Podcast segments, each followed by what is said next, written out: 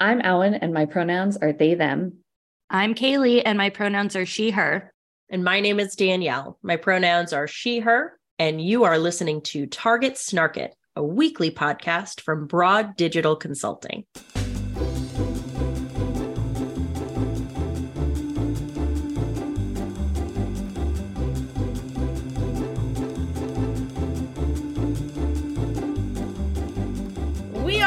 Here, uh, and you know what that means. It's Tuesday, or uh, I guess it should be Tuesday if you are a super fan and you wait on the edge of your seat for the weekly release of Target Snarket, a podcast by Broad Digital Consulting. And if you don't, then I guess we're going to need you to step up your support levels or something. we are your hosts from Broad Digital. Y'all can introduce yourselves. I am Alan, famed author of Alan's articles on our weekly newsletter and digital project manager extraordinaire. I'm Kaylee, co winner of the 14ers 2023 People's Choice Award and Mercersburg's 2012 Stony Batter Theater Award. that was the important one. Yeah. I am Danielle Chief Broad here at the old BDC.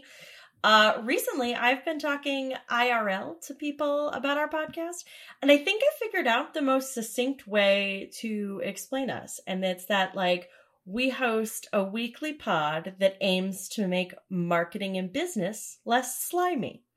That's like a decent Yeah. summary, right? Yeah, that's good. Yeah. Okay. Cool. So that's that's our new, remember like how we took an entire episode explaining like what it was and really it's just about, you know, making it all less slimy. So we take we take back that episode everyone. I guess. I think the fact that it took us 18 episodes to get it down to a sentence is more on brand. That's- that's- Really? You're not incorrect. Um, this week, we are gearing up for Pride Month, uh, celebrating ourselves and the rest of our queer community, kicking Yeah. off June 1. Right? We were like, do we do a whole gay month? Will people tolerate that? Do we care if they won't? Uh, I think we no. I think we decided, um, you know, in the spirit of who we are and what we do here, and also the fact that we all identify as members of the LGBTQ plus community, uh, getting the message out was really the priority. Um, now I know some of you listeners, viewers at home might be thinking, Danielle, this is a business and marketing podcast. You're gonna lose half your followers if you start acting too gay. Just stick to business and marketing. And you guys, dear listeners who think this way, you are in luck. Uh, the companies have actually made it super easy for us to talk about being gay and also talk about business and marketing. Uh, we ask you to look no further than the sea of rainbow brand logos you're about to get in your feed starting on Thursday, only to change back Saturday, July 1, just in time to pretend for the patrioticest of all holidays like none of this ever happened. And so we we salute. We salute. We want to talk about it. So today our topic is actually the phenomenon of rainbow washing or the season where companies spend lots of money to come up with clever campaigns about how love is love and pride is pride and donating to anti-LGBTQ politicians is something we need not distract ourselves with because pretty rainbow slay yes queen hunty. So let's get into it. Thanks. we have broken down a little bit what rainbow washing is. Uh, a lot of it ends up being this sort of like changing your logo to a rainbow without really thinking about the, what that means. But Kaylee, can you explain a little more for us just about rainbow washing in general, what it is, maybe how it got its start? Yeah. So rainbow washing is specifically when companies use rainbow colors on their logos, their products, website, or more to signal to signal support for the LGBTQ plus community. Uh, specifically, companies who are using rainbow colors to win the business of queer allies without needing to further equity or inclusion of those who actually identify within the LGBTQ plus community. Um, it's otherwise known as another fun way to say remaining politically and socially neutral while still supporting rainbows and increasing revenue. So, Is it look- is the word like specifically negative? Because I didn't actually know that it was a negative connotation. Yeah. Okay, It's pretty specific to like capitalism and businesses targeting the LGBTQ plus community in some facet during June. If you look at like the history of how we got to companies changing their logos on June 1st and then waiting until June 30th at 11:59 p.m. to change it back, uh, we'd have to go all the way back to 1978 at the Gay Freedom Parade in San Francisco, California, where Gilbert ba- uh, Baker revealed his design for what would become the Pride flag. And you can actually still see it today at the GLBT Historical Society and Museum and Archives in San Fran. Um, but even though it was created in the 70s, it really wasn't until the 90s that us advertisers and marketers were like, we could do something with this. There's money.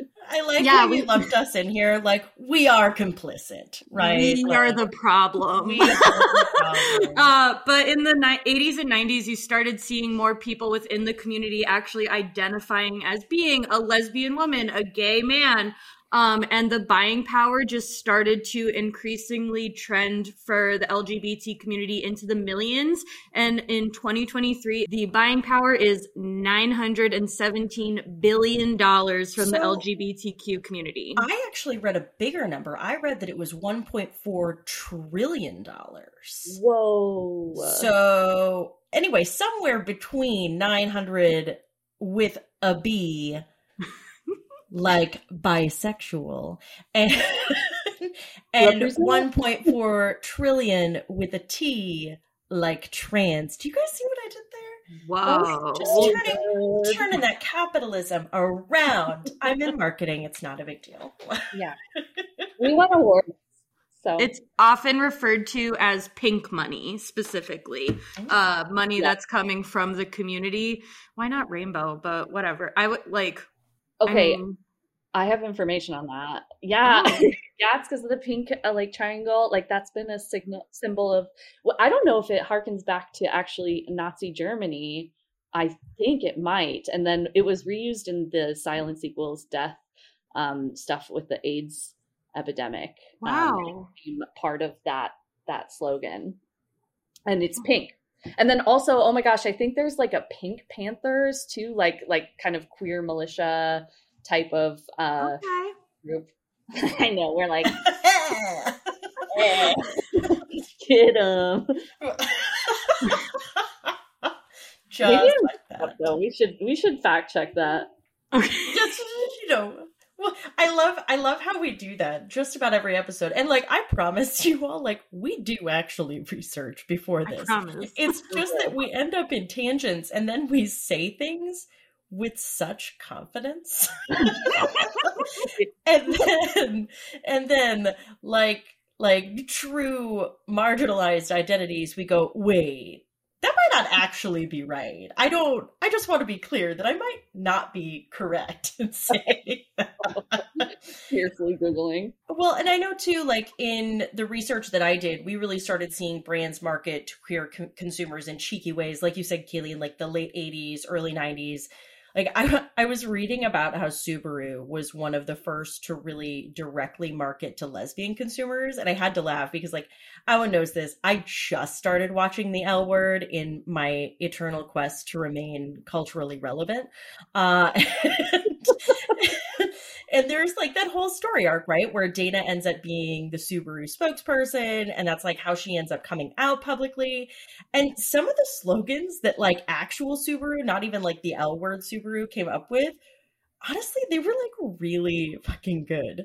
They were uh some of them were like like it's not a choice, it's the way we're built. And like there was one that was like entirely comfortable with its orientation. Like, ooh, ah.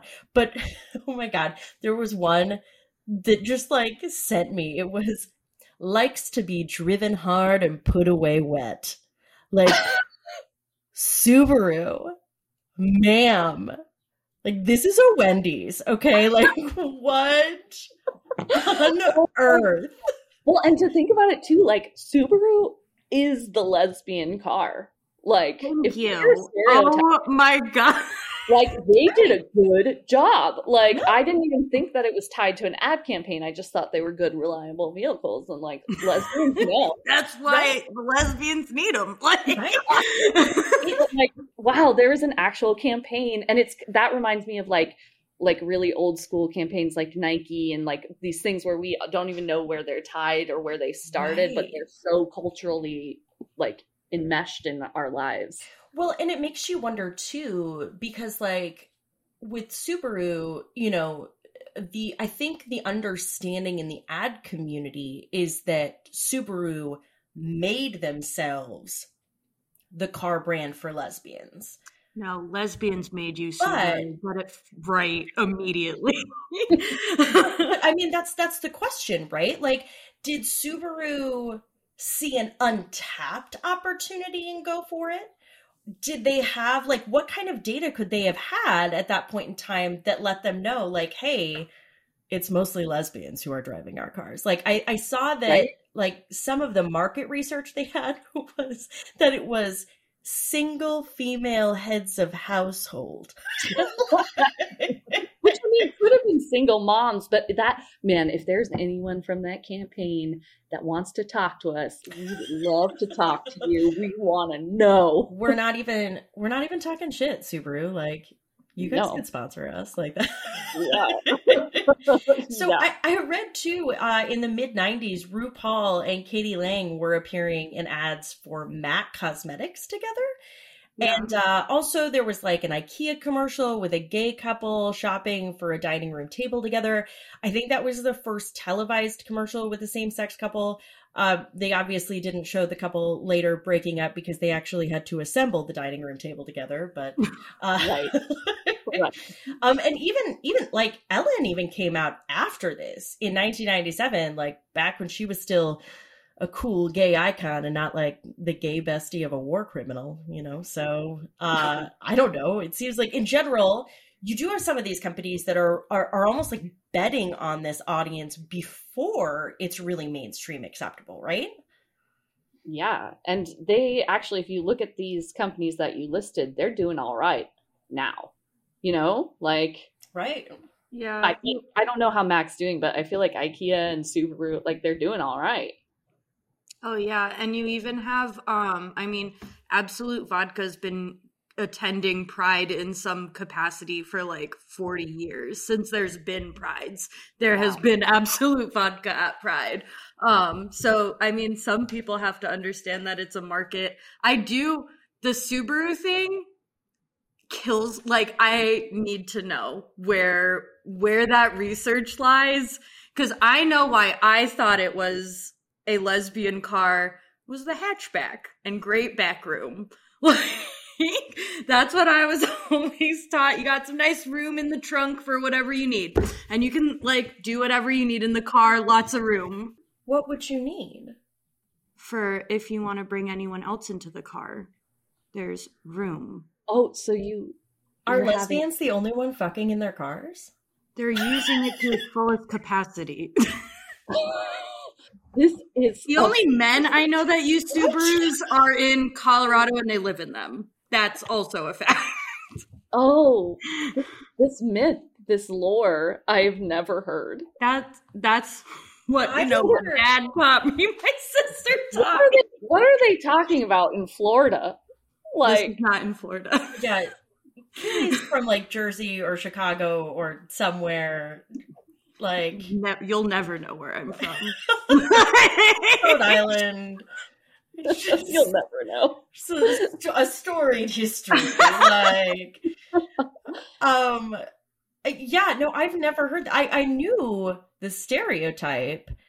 It was like the stereotype, and and sometimes the demographics that you hear about in marketing is like softball, like Subaru lesbians, like that's or the softball and Subaru crowd kind of a thing, which like everybody's like, oh, wink, wink, not that, like. yeah, like are, a lot of people are wearing Birkenstocks when they come into the dealership. Like, what is the data where they figured Right. this out in the 80s, in the 90s? Like, this is early too. Right.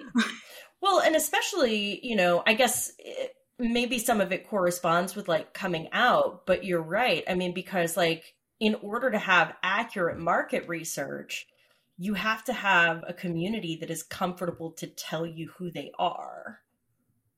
Yeah, I mean, yeah.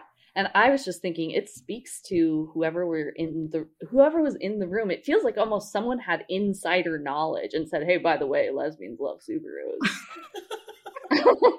like or or if or if it's I, I think we are also asking a chicken or egg type situation. Right. Yeah.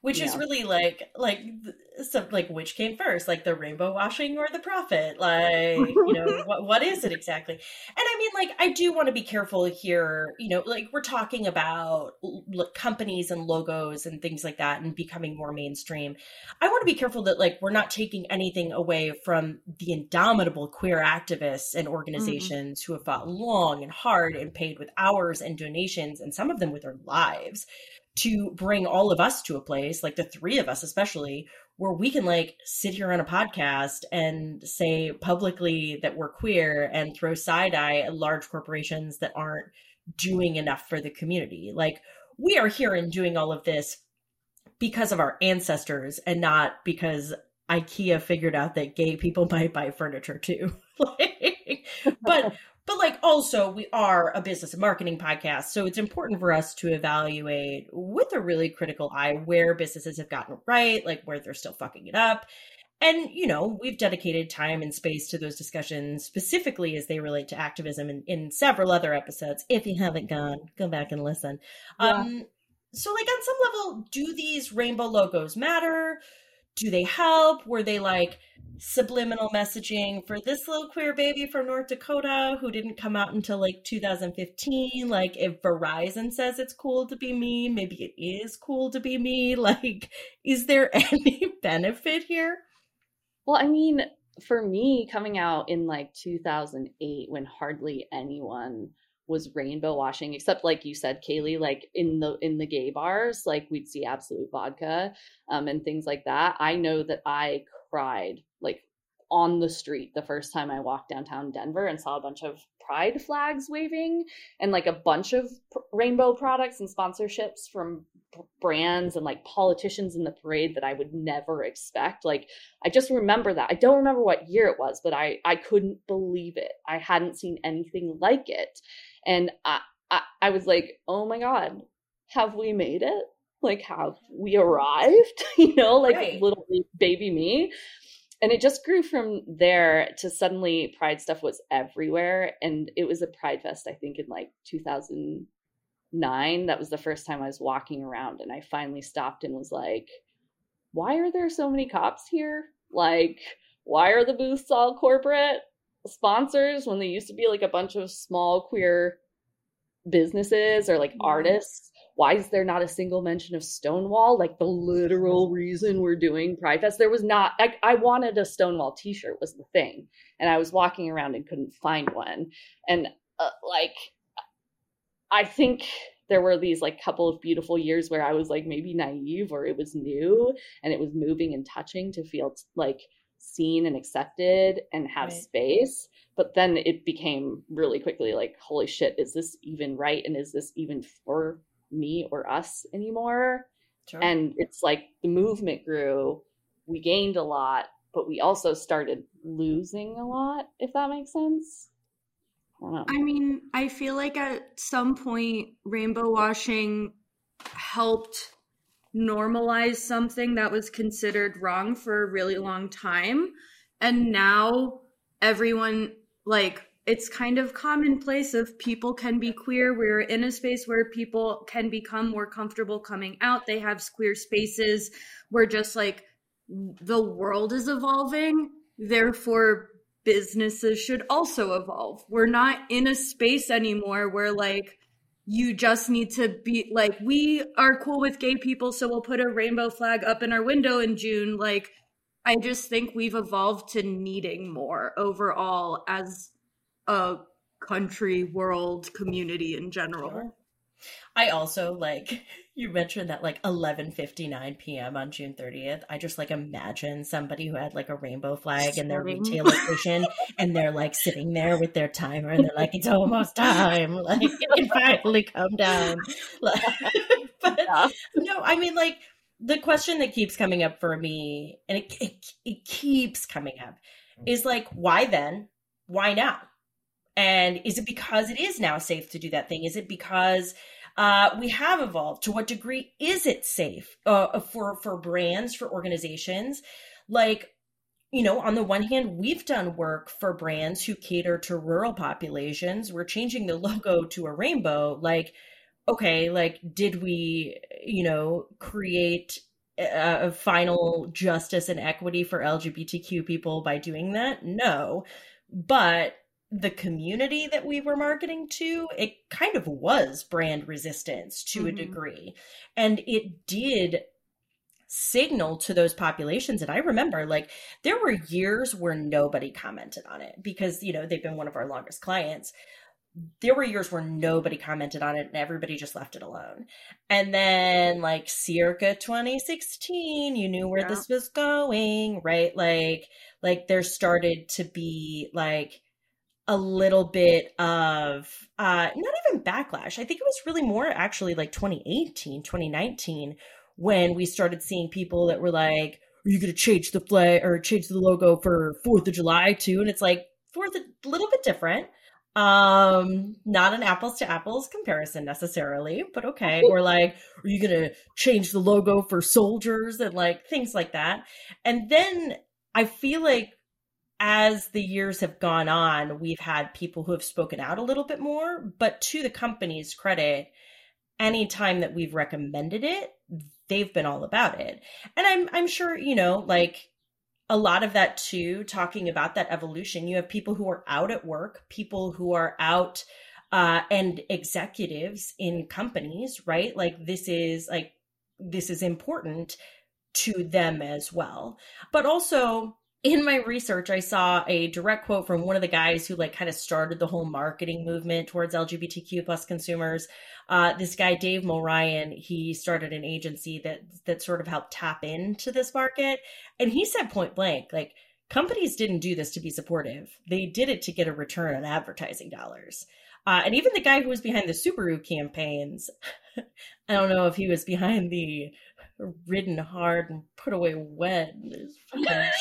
like I'm still, I'm still like beside myself with that one. But he was like, you know, uh, these like Super wasn't trying to like change minds or like garner support for this community. They were just like, forgive the pun, they were like coming out about advertising to lesbians. So yeah. they were just finally cool with saying like, hey these queers have purchasing power. And yeah, now it's, you know, somewhere between 900B and 1.4T. So, like, is this about support? Well, I think for some people, especially when you talk, when you were talking about like marketing in 2018, 2016, it could be just part of your content cycle. And I know, like, as that being a part of time where I was creating content like crazy for clients, like, it's just the thing you do. March is St. Patty's Day. You put green stuff on. Like Veterans Day, you got to put out a post. Memorial's Day, you got to put out a post, but make sure it doesn't have anything about like saving money because of veterans. And like it's just kind of became super cyclical that. Sorry oh no, no! Every year, the 9-11 ones that I see that are like, yes, the towers fell, so our price is good too. Like really fucked up. Yes, stuff. it's like I I guess people get upset because pe- they're like, oh, you're taking us. Well, actually, pe- they do it for pride. Some obviously Miller Lite did it for Women's History Month this year, but like it just kind of becomes a cycle of you know something's coming up, you're making something for it, right. and sometimes it's mindless, like changing a profile picture just to keep 10% of your following happy or super upset. Would people even notice if you didn't? Like, is it mandatory now? I feel like more people this year will notice if you do because like just to be like, oh, it's rainbow washing all over again. But I don't know. Maybe people will be more upset this year if companies don't. I would be because like like Target last year when they came out with bind, like binders and shit, and then they have all the hilarious stuff and like everything went viral about all their funny shit that they have. Like if they this year went dead blank, didn't do anything, I would be like, huh. So the fire, you felt the heat a little bit, you know, and sure. you left the kitchen. And so I think I would know but but for I don't know smaller businesses, it depends on how much I pay attention to them already. Sure. Yeah. I the Target, the the TikTok I sent you both would live, laugh, lesbian. It's my favorite. Pride collection for Target this year is 12 out of 10. It is phenomenal It is. this year. Chaotic energy. Unhinged. Like pink, it's in the font, like the Oh. font. I like the non-binary like trash bag font that they do. Oh, I didn't see it. I didn't. It's like the thank you bag that you get for like deliver delivery food, but it just says non-binary instead of thank you. I love oh. that Oh. you immediately went to trash bag font instead of I know. Plastic bag font. I don't like the thank you for shopping. Like Yeah. I guess it's not trash. It's a in- I mean, for some people, it's your bathroom trash bag. Like, Uh, some people, we're not saying who, but some people might be. like you know who I will be watching to see if they change their logo is is Anheuser Busch. Oh, Rosafini. Don't even get us started. Will we be more mad or less mad if they don't? I think beer in general. I'm mad. I don't know how much more mad I can get. Sure. I'll be Okay. mad. I'll be mad either way. Actually, in fact, they can't do anything right right now. No, right. Yeah. The, like, talk about a brand who royally fucked up an opportunity and ended up pissing off everyone. Like, Everyone. like it everyone. almost feels like like those stories where like I don't know why I don't know why this is the metaphor that I'm making in my head, but like where a guy is like he's going after like two girls and he's like kind of playing them both and then they find out about, each other and they're like yo fuck you like it feels like he Yeah. really like he really thought that he was going to be able to make it work and then when he was like, "No, baby, I really love you. I'm so sorry. I shouldn't have fucked her, fucked around over here." And then that woman was like, "No, we're not. We're not fucking idiots. Are you kidding me?" Like it feels like they had an opportunity to take a stand, and like to be clear too, uh, because I, I'm I'm pretty sure that most people, most living humans in the United States of America are familiar with the Budweiser controversy uh, wherein and and we will go down this road in a later episode but they identified that sales were already lagging. Their existing audience was already not pulling up. And so they identify this new audience in queer people and try to bait that audience pretty expertly i would say. Yeah.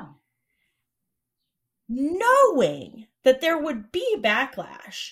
And the the ceo homeboy like was like like again what? There was backlash. And then let's go of or puts on leave the the masterminds behind the marketing campaign apologizing to the fucking Hicks, let's just call him that. Um, you know, no, that's not fair to Hicks. To the the bigots Bigots. who were uh, opposed to, who are anti-trans, and now the anti-trans crowd is still not buying their beer.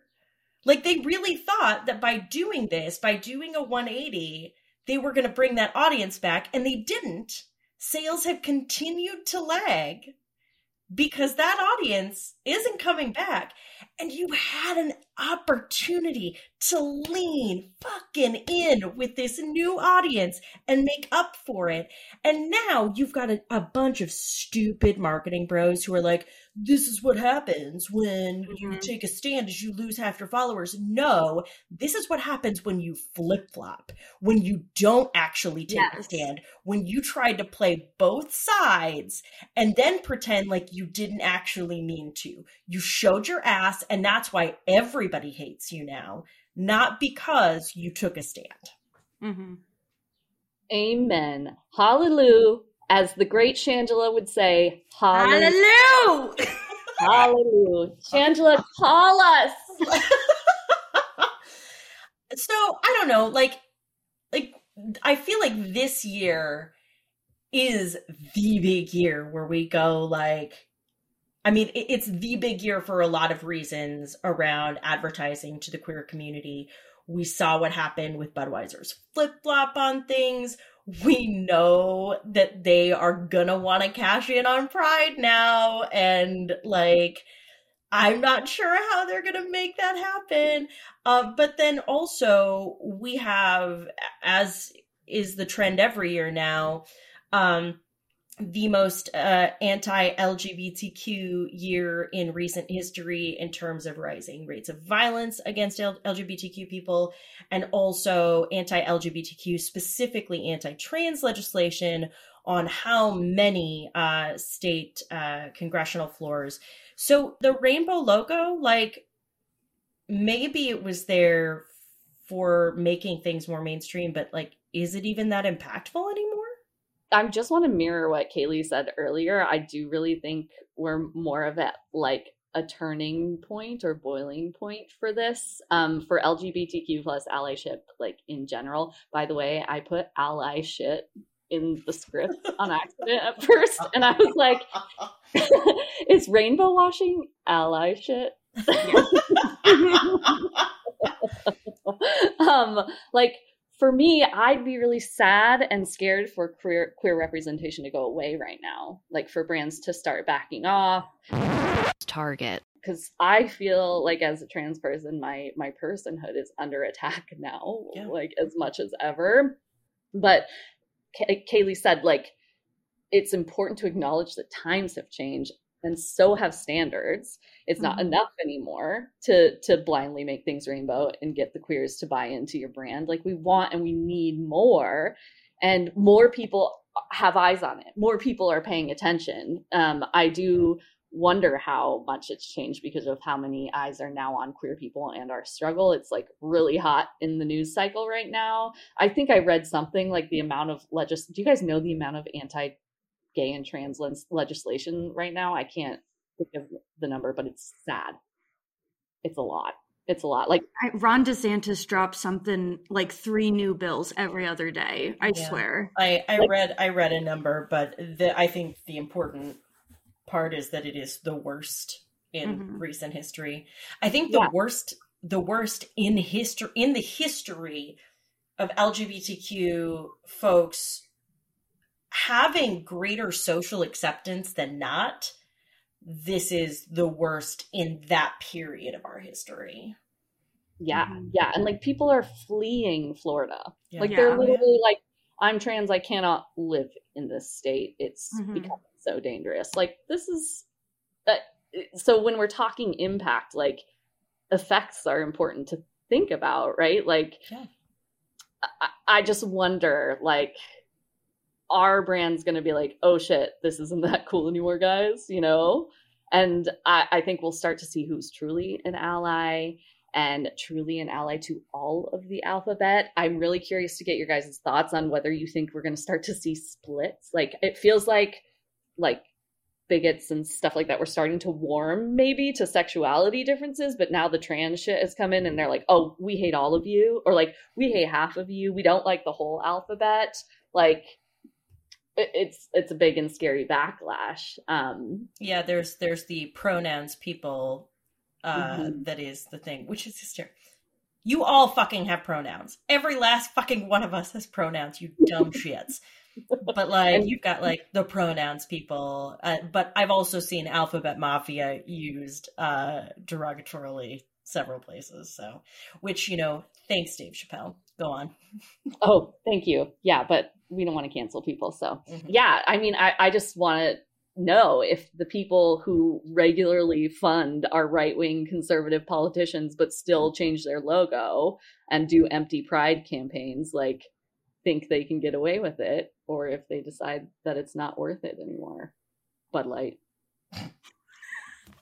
Um, I mean, I have to agree with Owen. Like, in at like, it's just so scary right now that I think the impact is going to be more important, but also you need to be doing more. As you had said, there's people not only making evacuation plans for their family and like their livelihood when it comes to leaving Florida, but Tampa Pride is already canceled. There's Whispers of St. Petersburg, which is like the third highest gay community in Florida, other than Miami, Key West. Um, and then Orlando are going to be the other three big Pride Fest this year, but they're being canceled for fear of the community and what will happen yep. at the event because Florida also has what everybody uh no permit. You don't need a permit to have a gun down here. So after Pulse, especially, you know. Oh yeah, like... it's terrifying down here. And so anyway, you have all that. You have Ron DeSantis, you, who first pushed out the "Don't Say Gay" bill, and now he's pushing out all this other trans stuff. So now, or trans bills between children to adults that are all being affected by these bills. But it's important now more than ever for companies to really be aligning themselves with the market if they want to be a part of the market. Um, one company that's kind of doing it, the heir to Dis- Walt Disney's company, A Disney, um, came out as transgender last year in April, which is why Disney specifically stood against the "Don't Say Gay" bill. Um, and while the heir kept coming out and kind of forcing the company to take that direct stand, now I mean DeSantis is pushing back at them politically. None of that polit all of the legal legality stuff has nothing to do with the don't say gay. It just did start because of it. Right. But I'd rather see that strong of a stance than Diageo continuing to take alcohol, like all the money from their alcohol without discussing the history of how badly the community was treated within their family, which right. we've previously discussed. Yeah. I hear this a lot lately. I've heard this a lot over the course of the last like five, six years now. Is like if you've ever wondered who you would have been or what you would have done during the civil rights movement, during Jim Crow, during uh, the Holocaust, you're doing it right now. Like you don't have to wonder and and companies need to think about that. If corporations wanted to be treated like people uh thanks mitt romney um you know you have to then take a stand for people. Uh i i don't know that we will ever see in mass those sorts of things happening. I think that there are organizations that are I think, in our opinions, doing the bare minimum but that hopefully it will it will help influence things. I mean i think that you know corporations it is not my hope that they will ever get it right largely because we are all humans and they're made up of humans. Um but yeah i mean at, at what point in time are you going to acknowledge that that your internal workforce has LGBTQ people in it. Like, you know, I was just discussing with somebody recently their corporate their their corporate culture is very very um you know supportive of the lgbtq community. There are several like queer people in uh, leadership positions. There are lgbtq resource groups with this organization. And they had uh, a big conference down in florida this year and it was like it, and there was a lot of backlash about it. Like why are we giving our corporate money? We could go anywhere in the fucking country. Why are we giving our corporate money to a state where several of our employees don't even feel safe traveling to? Mm-hmm. and and even thinking about it that way like how many you know when when salesforce uh threatened to pull out of indiana entirely if the ncaa um, had passed something about it. it was it was indiana specifically or no it wasn't the ncaa it was indiana specifically was making some kind of anti-queer legislation. This was like six years ago. Uh and salesforce and the ncaa were both like look if you do this we're out. Like sorry we're not we're not going to be here anymore. And now it almost feels like like we saw companies take a stand when it was just one state and and bully them into changing their minds because Indiana didn't pass that law. Uh, Salesforce, like Mark Benioff, was going to make good on that. The NCAA was going to make good on that. But when we see things like what I feel like we've seen in recent years is that it's like this hydra right? Like it's not just one state anymore. It like after uh, you know Roe v. Wade fell, like the the trigger laws that that then uh, criminalized um, pregnancy termination and and you know decisions between someone with a womb and their their medical provider you suddenly had these corporations that were like well we should probably pull out of here we're not going to have an opportunity to. This all happened really fast. There are too many of these states. So we'll pay for employees to go across state lines if they need to, or we'll pay for them to relocate if they need to. But like that was them like scaling this back, right? Scaling back the support. It's no mm-hmm. longer Salesforce is going to move out of Indiana and take all its jobs with them. It's well, Salesforce is going to relocate some people if they need to, but they have to disclose that. And I imagine that we're seeing the same exact thing, you know, in places like Florida. Well, we'll relocate you if you need to, but you have to, it's incumbent now on the worker to disclose that and to say, I don't feel comfortable here, and then worry about the potential for retaliation from the company that they work for. So like we're we're seeing over and over again just I think by sheer volume of the states that are becoming more and more restrictive that these brands are not going to save us. They're not. Like, we want them to. And we'll sit here on this podcast and we'll talk about the fact that we believe that businesses should be doing it better. I don't mean to be like the girl who gave up, but I just don't I don't see brands coming to the defense of of at-risk marginalized identities and communities the same way that they did 5 or 6 years ago when they could squash it one state at a time.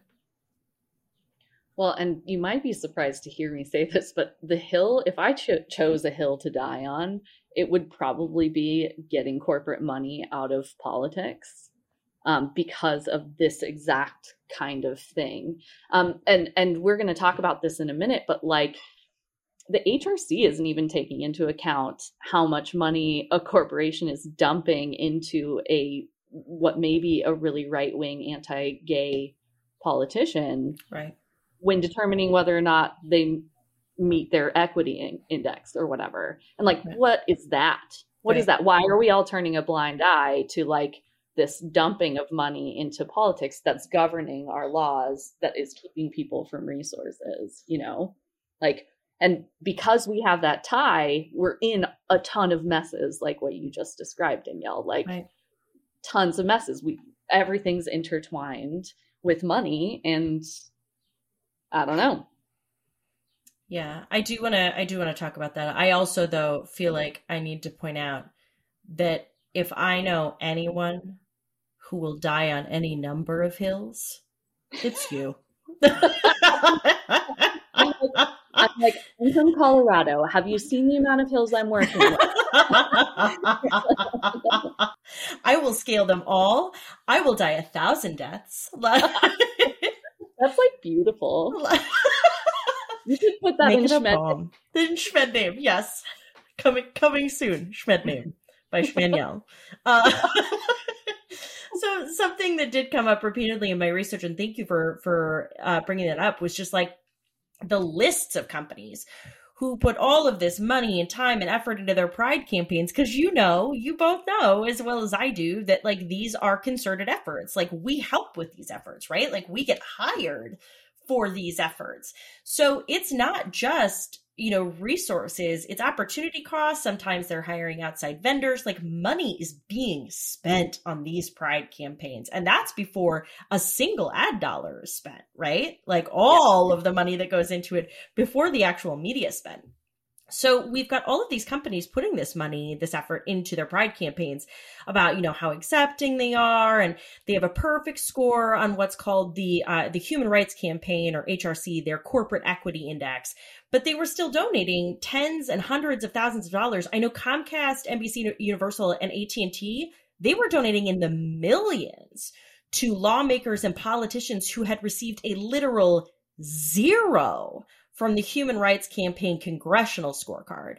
Now, Alan, before like I ask like what the fuck is up with this disparity? Do you wanna do you wanna tell our our folks at home what the HRC congressional scorecard is as well as their corporate equity index?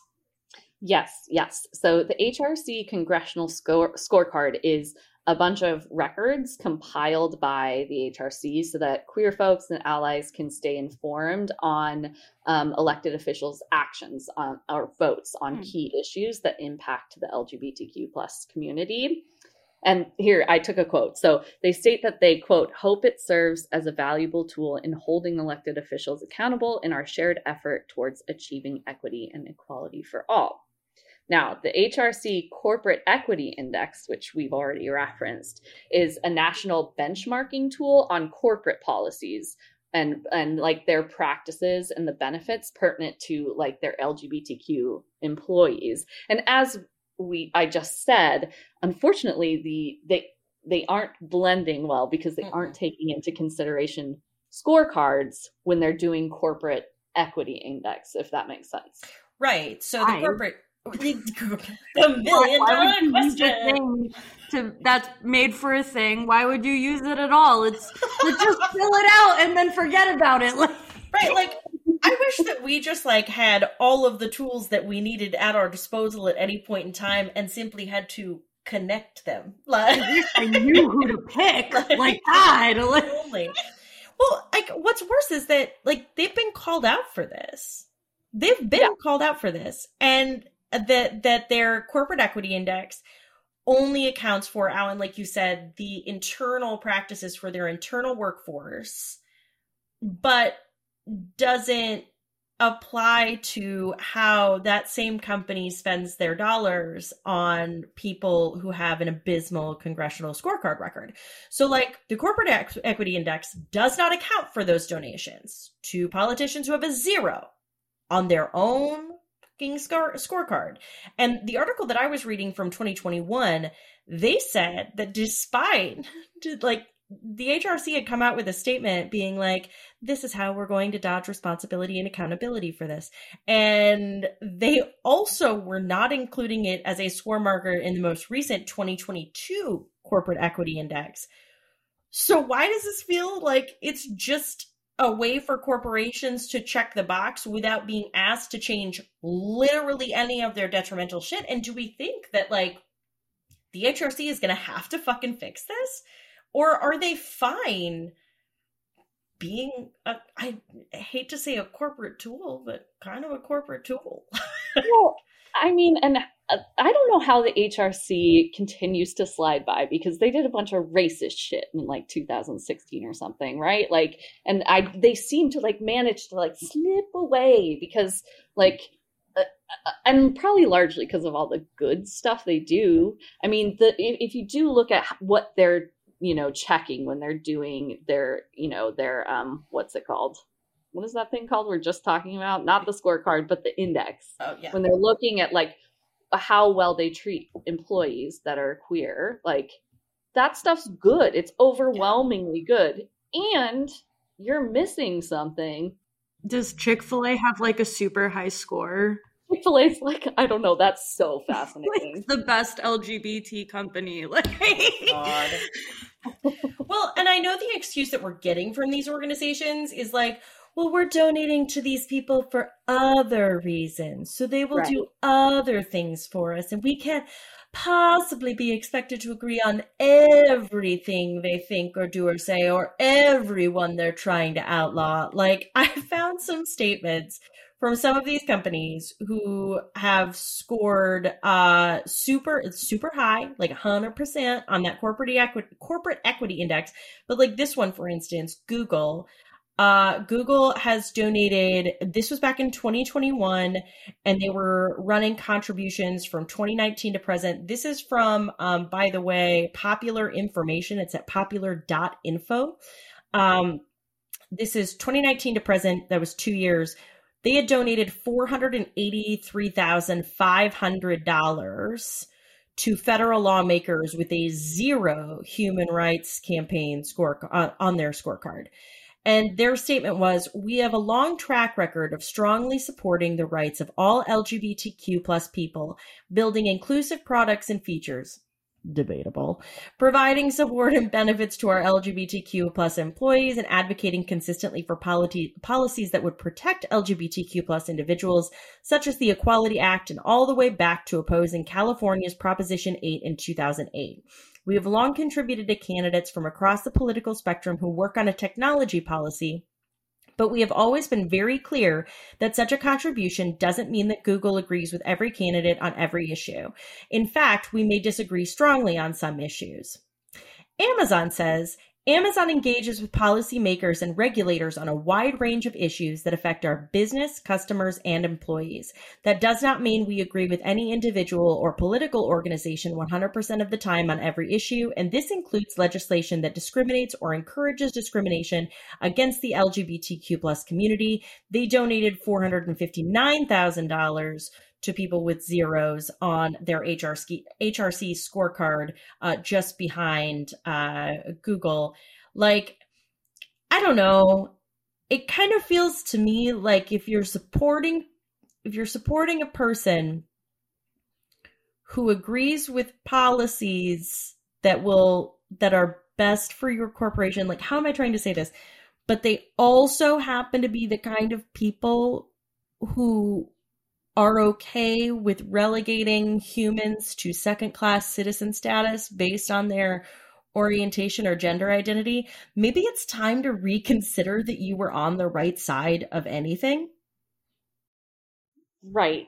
Like it's it's so it's slimy to go back to the beginning of this episode because also let's think about laws and business stuff that benefits corporations and they're presuming that those laws don't in turn disenfranchise oppressed groups. Right. And I would argue that they're probably doing some trickle down economics funding.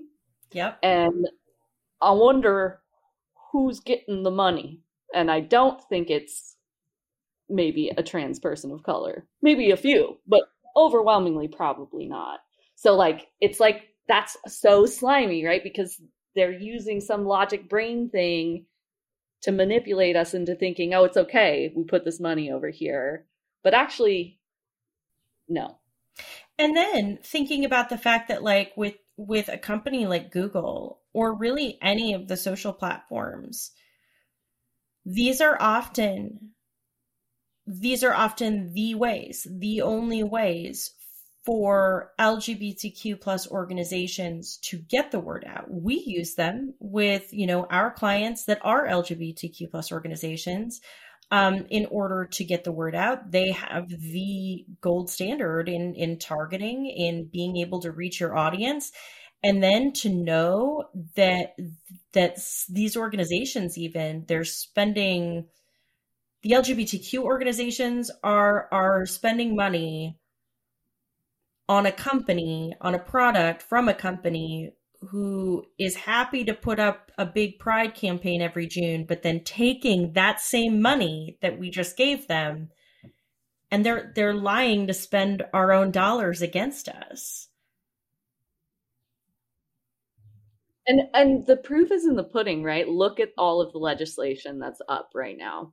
If what corporations were doing was working and it was fine, there wouldn't be some 400 anti-queer, anti-trans laws going around. I made that number up, but I think it's somewhere around there, you know, going around the country. I, I don't know. Maybe I'm wrong there, but I think you can look at what's going on in the country now and say something's going on, and it's not pro LGBTQ plus. I don't even think that brands have to take all of the culpability. I just need them to take some. I need it's a little bit like I've always said this about like sports teams. Like I'm a big sports fan. I was a big football fan for a very long time. I walked away because I think the NFL is a garbage organization that that treats uh, women and people of color like shit. And I have often had like very specific ire for very specific players uh, or coaches on teams, uh, namely people who were, I don't know, accused of sexual violence um, multiple times, right? And when I would encounter people who were fans of that team or that uh, that player, I would be like, "So what about these sexual violence allegations?" And you know what? I have a hell of a lot of res- hell of a lot more respect for people who go, "Yeah, that's like super fucked up," and I believe it and I'm super against it, but also like this has been my team since I was a kid and I'm like just going to stick with it. Like I don't understand it because like it literally took it took Aaron Rodgers being a fuckstick about COVID for me to be like, cool, I'm done. I am like, like I have been a Green Bay Packers fan since I was five years old, and now I'm finished. And like that's all it took for me to walk away. I don't understand it, but I respect it more than if you try to tell me it didn't happen or mm-hmm. that you can't be held responsible for how you engage with the team or that you shouldn't have to be asked to think about these things. And that's what I want from companies. I'm not asking them to take all of the responsibility. They aren't the ones on the congressional floor actually like pulling the lever, yaying, naying things, right? Like I get that. But also like you're you're literally just taking our money from us and then lying to us about where it's spent take some culpability. And when you take that culpability tell us how you're going to do better. Like yeah you know what? We did. We donated to all of these politicians that were actually really bad for this particular community. And we vow in the future that if we are going to donate to somebody who has a really, really questionable record, we are also going to sit down at the negotiating table and have a conversation about that. You can't do it all, but you can try. We've kind of talked about it before with Caitlin on accountability. Like, it's just something that no businesses want to take. And even with Bud Light, that whole thing my biggest upset with the whole campaign is the blame game that Budweiser Anheuser-Busch started playing immediately. Went to the CMO, went to the ad agency. It's always the ad agency's fault. Like every agency knows that someone's making a decision anywhere. So like I'm sure behind closed doors, it was not one person going, this is the ideal campaign, go launch it.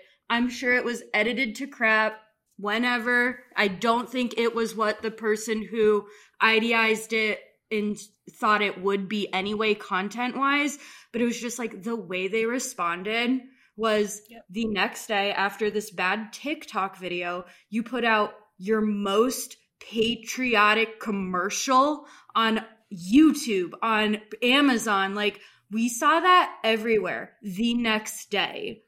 And that was their response to a TikTok video but it's like and then oh we're getting rid of this person. We just want everyone to have a beer together but not really though. like yeah, it's just just say you fucked up. Say this this was not our intention to get anyone angry or anything. Everyone wants a bud light if you don't want a bud light guess what don't buy it like that's kind of all you can do if you're taking a stand in any capacity anyway well, not to mention pandering to an audience that is responsible directly for your lagging sales. That's what mm-hmm. I that's what like really gets me about the Budweiser thing is the fact that like you are you are coming back with your tail between your legs to an audience that was already not showing up for you.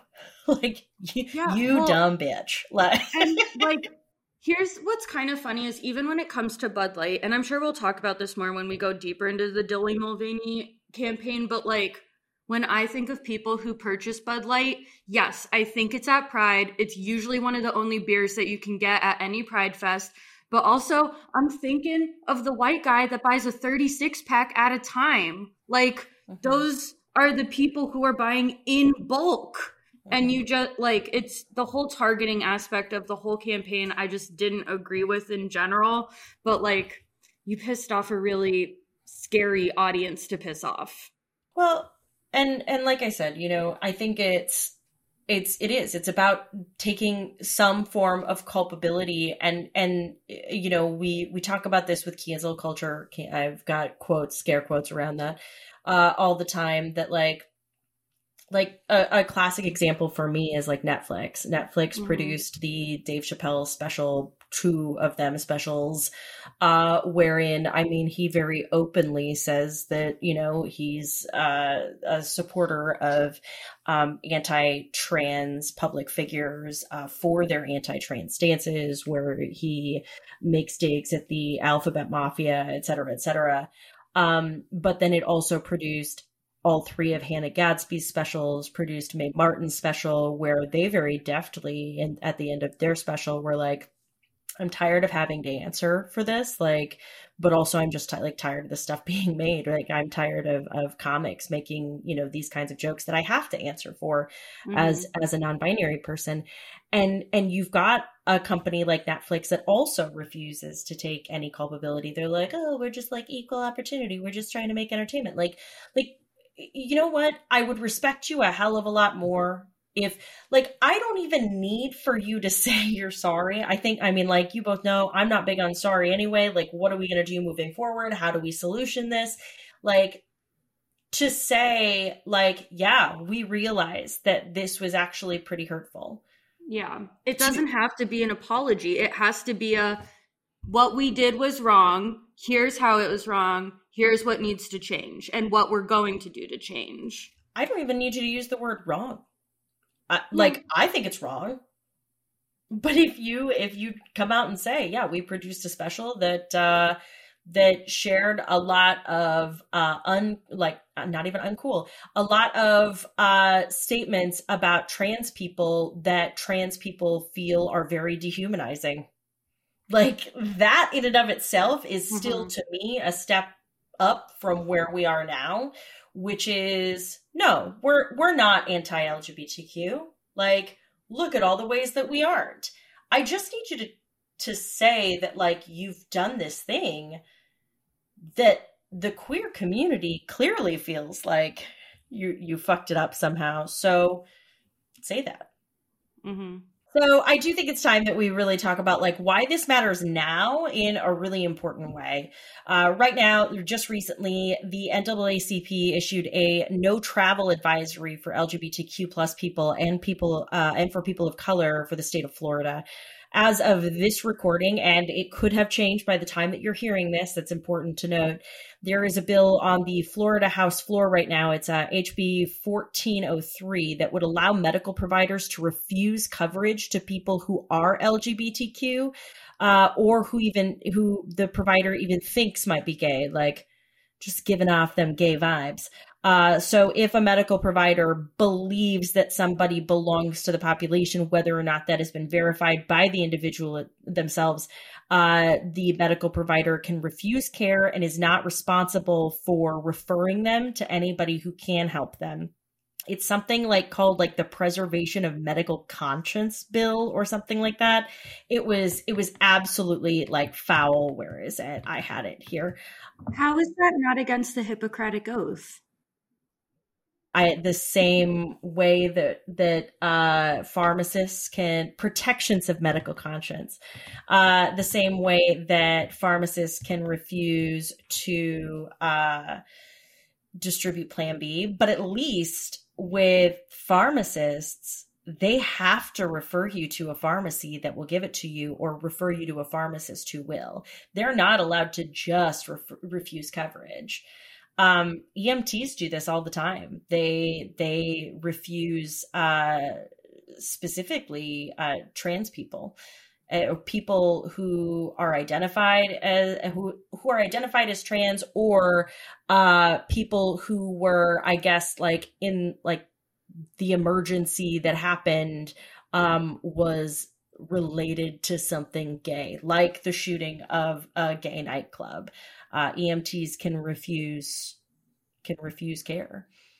How is that how could that ever be allowed? Do you know what i mean? Like how could like emergency care ever be limited for someone well that's why i'm confused. Yeah like i well i guess emts and pharmacists don't take the hippocratic oath but like doctors if someone is in need of care you have to provide the best care. But the hippocratic oath you have to remember uh, like many things that we learned in 2016 is uh, decorum. It's not wow. it's not a legal requirement. It is it is uh, at least to my knowledge it's something that is agreed upon uh but and maybe it's a fireable offense um but i think this this would establish legal protections. And there are even a lot of like lgb folks who think that uh, by aligning themselves with anti-trans causes and groups they will somehow be saved from destruction. And let me tell you, that's fucking stupid and a good sign that you haven't cracked open a history book anytime recently. Uh, and that I, I, feel like the introduction of House Bill 1403 in Florida is it, it illustrates that perfectly. This was never going to be helpful for you to align yourself with with anti-trans organizations as a person who belongs to the community people who hate us hate all of us. Uh, we live in an era where each year is becoming increasingly dangerous for LGBTQ plus people, like we've said. Each year has more bills than the last that are attempting to dehumanize us, outlaw, uh, outlaw our existence, especially our trans siblings. Uh, there are several states where bathroom bills are being debated again. One of the most recent that actually passed was in Florida, House Bill 1521, that makes trans people second class citizens. Uh, it criminally penalizes them with jail time and fines if they are non compliant in terms of entering the bathroom of their gender identification, which for many people who are uh, who who choose to present the way that their gender identity might um, you know be uh, stereotypically presented uh, could mean that it's incredibly unsafe for them to enter mm-hmm. the uh, the restroom of their assigned sex at birth, uh, especially with LGBTQ plus people uh, now being nine times more likely, and this was as of December, so entirely possible that it's gotten worse for us to be the victims of violent crime. So, like the rainbow logos aren't fucking working. So y'all not to end on a, a shit note what are our action items here what can what can our folks at home do um i'll take on marketing action items for sure uh the first one i want to do which i don't know why we didn't initially put it in this list because i feel it's important which is gay people are gay 365 days out of the year. They're not just gay in June. Just, I, I think like, I that's it. like, one thing that companies could be doing is if you really think that this is an audience you can grow in, how can you provide for them the rest of the year? For example, hey Target, we want pride stuff all the time. I want to be able to get live laugh lesbian in October.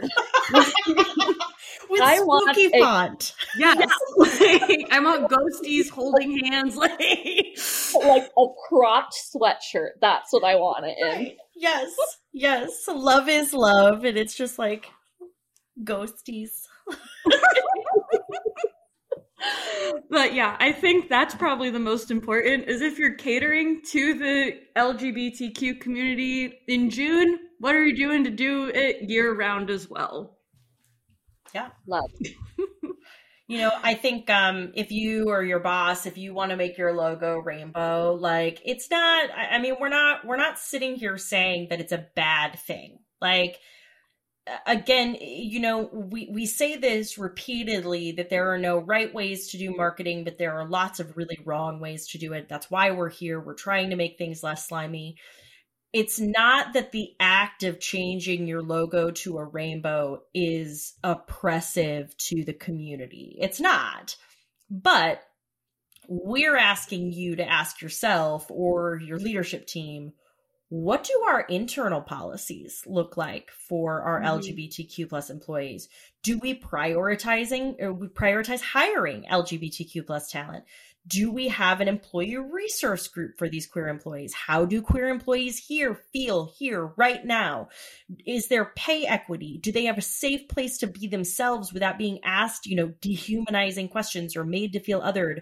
We have a, an incredible pod that's coming up where we'll talk about, you know, uh, LGBTQ folks in the market er, in the marketplace. Well, nope, not the marketplace. In in the for sale. In the nope.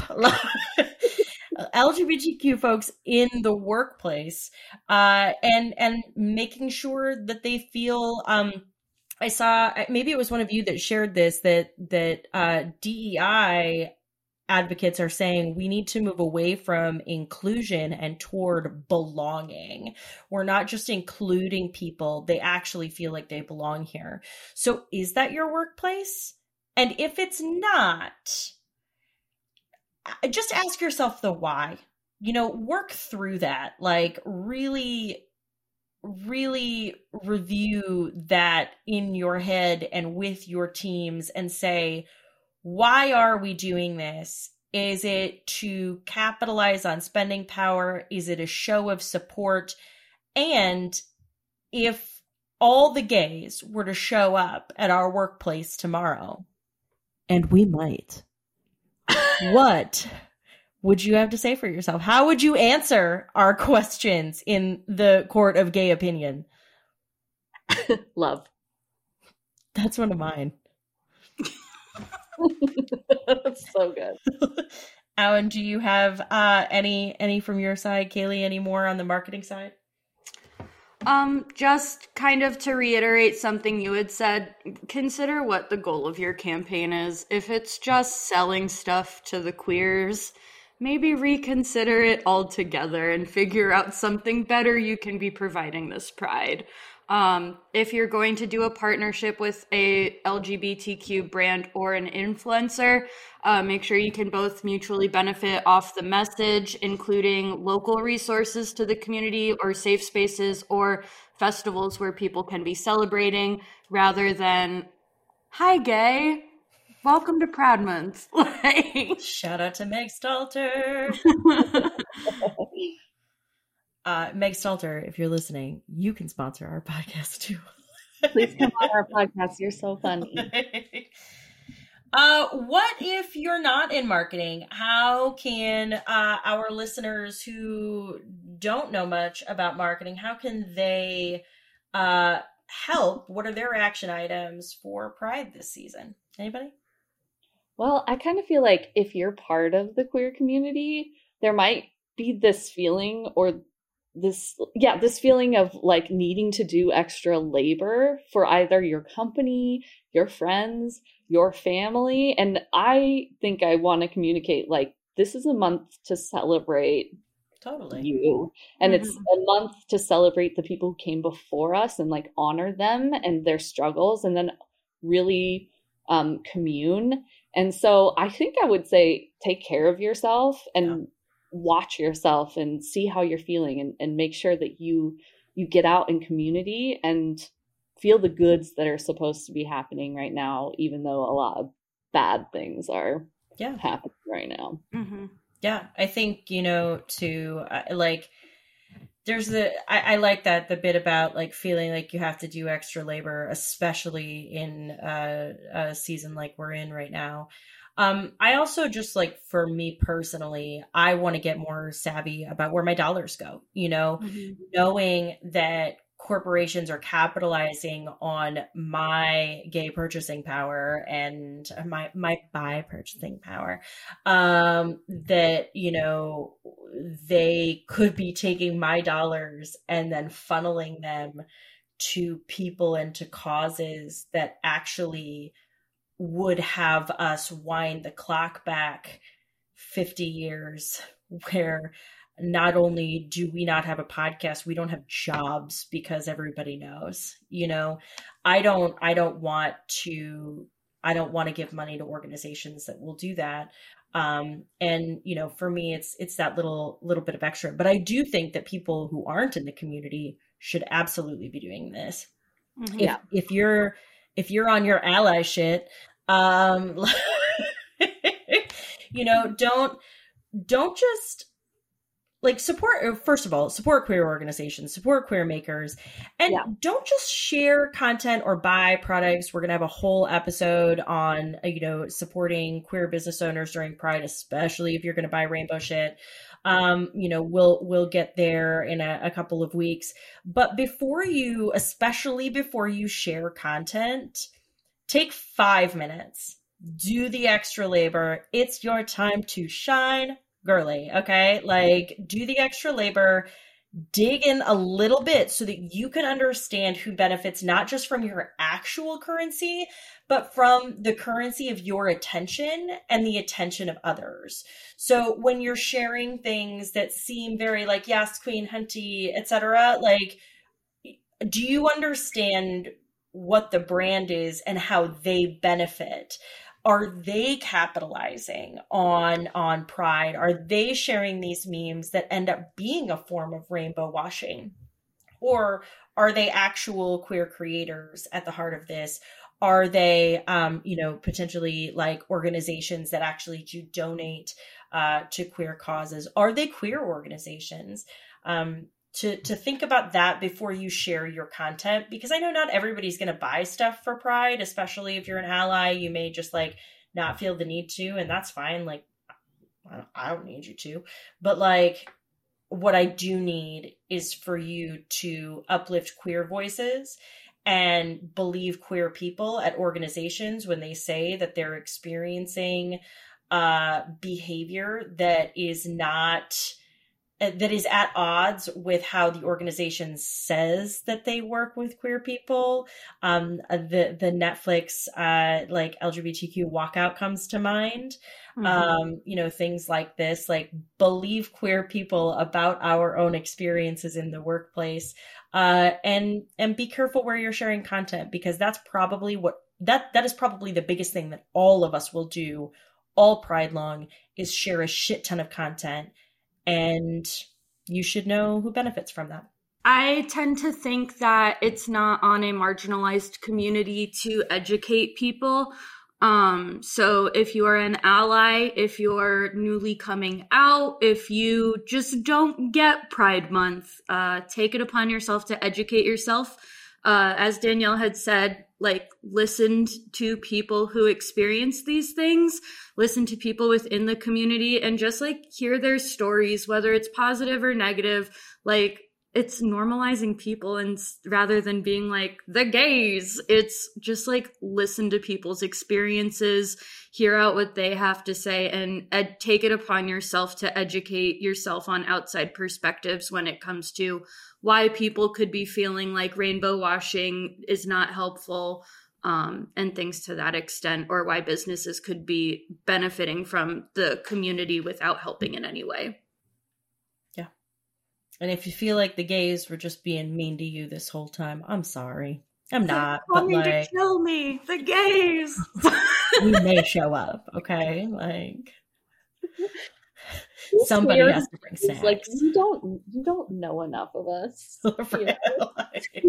like, just show up in like, like rural Idaho and knock on the door. Who are all these gays? Like here we are. we demand to speak to your supervisor. Um anyhow, that is our pod this week. Uh you will of course have plenty more pride based conversations because as it turns out the queers we're everywhere. Uh we work alongside you. Spoiler. Mm. uh Awen may one day be employable elsewhere and so you will have to deal with them too. Never. so it's uh it, it's something that that like i said we're going to continue this conversation throughout the course of pride we're going to talk about uh, alcohol companies in particular, as if you know we haven't given Budweiser enough of our time and attention, and uh, going to talk a little bit more about that. We're going to discuss uh, where your money goes uh, during Pride. Again, buying from queer creators. We're going to talk about uh, working with queer people and how to, uh, you know, create a culture of belonging and not just inclusion, and especially not othering. So, uh, hope you are able to tune in throughout Pride, and uh, we look forward to continuing this conversation from here on out. Thanks for tuning in to Target Snark It. We'll see you next week. Have a great Pride Month. Quebec!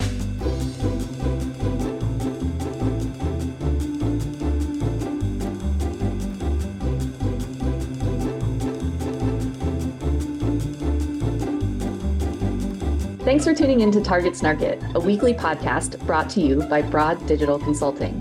Our podcast is hosted by Danielle Bilbruck, Kaylee Myers, and Alan Connolly, and produced by Margot Gill. You can always learn more about Broad Digital Consulting on our website, broad.digital. That's B R O A D dot digital. Or you can find us on social media using the handle at Target Snark It. Be sure to subscribe wherever you listen to podcasts so you don't miss an episode. And if you're feeling so inclined, we'd love for you to review our pod if you like what you're hearing.